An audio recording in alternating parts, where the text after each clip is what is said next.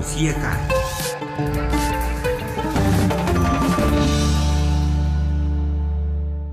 La rubrica de astăzi, stimați ascultători, cu noi, ca de obicei, Daniel Manu, cu sugestii interesante pentru dumneavoastră, pentru noi toți. Bună ziua, Daniel! Bună ziua, Carol, și bună ziua, dragi ascultători! Îți propun să începem rubrica de azi cu o serie de previziuni realizate de firma de consultanță Gardner.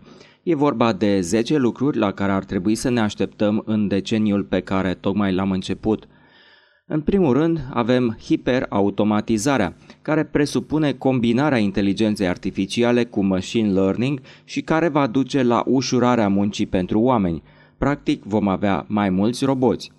Apoi avem multi-experiența, care se referă la trecerea de la lucruri cu un ecran bidimensional și o tastatură la un mediu interactiv tridimensional care ne va înconjura pur și simplu cu holograme. O altă previziune se referă la democratizarea tehnologiei. Dacă până acum aveam nevoie de oamenii de la IT, de exemplu, să ne instaleze sau să configureze echipamentele, în următorii 10 ani se va ajunge la automatizarea multor sarcini. În continuare, Gardner vorbește despre așa numita augmentare umană. E vorba de aparate care vor fi purtate de lucrători pentru a putea munci mai ușor fie că e vorba de un exoschelet care îți va da mai multă forță fizică, fie că e vorba de lentile speciale pentru soldați, scanere sau aparate auditive, omul va începe încet încet să arate ca un cyborg. O altă problemă va fi transparența și protecția datelor personale și, în sfârșit, o ultimă previziune se referă la ascensiunea monedelor electronice de tip blockchain. Rămâne de văzut câte dintre acestea se vor adeveri până în 2030. Despre ce discutăm în continuare, Daniel? Ca de obicei, la început de an vorbim despre cel mai mare târg de echipamente electronice de larg consum din lume, Consumer Electronic Show sau CES, care are loc în ianuarie în Las Vegas. La ediția din acest an, accentul s-a pus pe sustenabilitate, pe o viață mai bună și pe ocrotirea planetei. S-a vorbit însă mult și despre roboți, vehicule autonome și inteligența artificială, iar direcția în care vor merge lucrurile e destul de clară. De exemplu, asistentele virtuale pot să aibă și un chip, nu doar să comunice cu noi, și unul cât mai prietenos. Hakari Azuma este un robot celebru în Japonia. Este una din cele mai distribuite prietene virtuale în casele japonezilor, Asta pentru că poate să înlocuiască cu ușurință, dacă vă vine să credeți, o femeie reală. Peste 100.000 de unități au fost vândute deja în Japonia. Dispozitivul costă 1300 de dolari, dar nu gătește și nici nu face curățenie. În schimb, cântă, recomandă filme sau seriale, îi amintește proprietarului ce treburi mai are de făcut prin casă și îl ajută în acest fel să fie cât mai organizat. Pentru că mai devreme pomeneam în raportul Gardner de exoschelet, iată că la CES a apărut un dispozitiv care te ajută să ridici 90 de kilograme de peste 100 de ori folosind doar două degete. Este propunerea americanilor de la Delta. O altă atracție este un exoschelet gândit pentru personalul din aeroporturi, în special pentru transportul bagajelor de dimensiuni mari. Tehnologia a fost prezentată pentru prima dată la CES iar americanii susțin că începând cu anul 2021 ar trebui să începem să vedem astfel de sisteme în marile aeroporturi din lume. Roboții de companie devin tot mai sofisticați și pregătiți să ne ajute la treburile casei. Poate că nu vor mânca pizza alături de noi, dar în mod sigur ne vor ajuta la prepararea ei.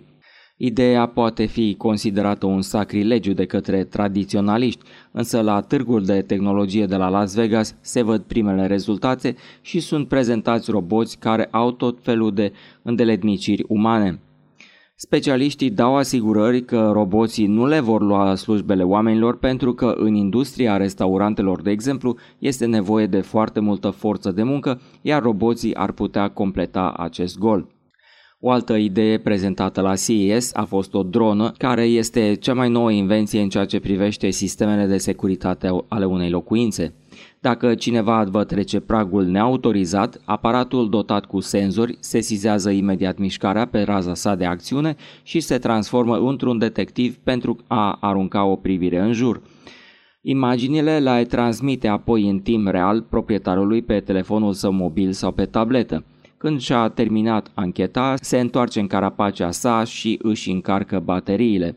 Va fi disponibilă în magazine de la mijlocul acestui an, iar cei care și-o doresc vor trebui să plătească aproape 10.000 de dolari.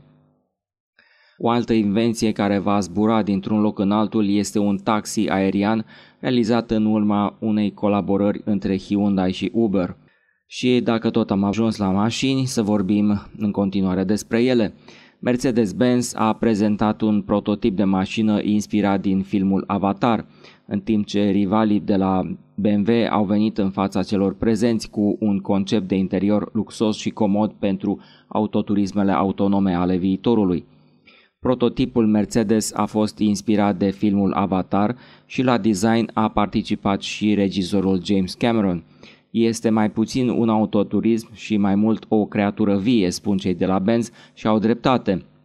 Mașina are solzi pe spate, bateria e bazată pe chimie organică și este complet reciclabilă, iar tapizeria ar putea fi creată din materiale vegetale. Gigantul bavarez BMW a prezentat un concept la fel de interesant. Seamănă cu o sufragerie pe roți, dar este vorba doar despre interiorul unui autoturism autonom. În viitor, actualii șoferi vor fi liberi să se uite la filme, să se relaxeze sau chiar să doarmă în mașină, așa că designerii de la BMW au creat o cabină în care cuvântul cheie este confortul. Printre minunile tehnologice prezentate la Las Vegas sunt și unele care pot salva vieți. O companie originară din Noua Zeelandă susține că a găsit soluția perfectă pentru zonele care se confruntă cu un aer foarte poluat, și anume un dispozitiv de filtrare a aerului care se poartă în dreptul gurii. Masca folosește un sistem inovator de filtrare a aerului, ceea ce duce la o performanță mult mai mare față de clasicele măști etanșe.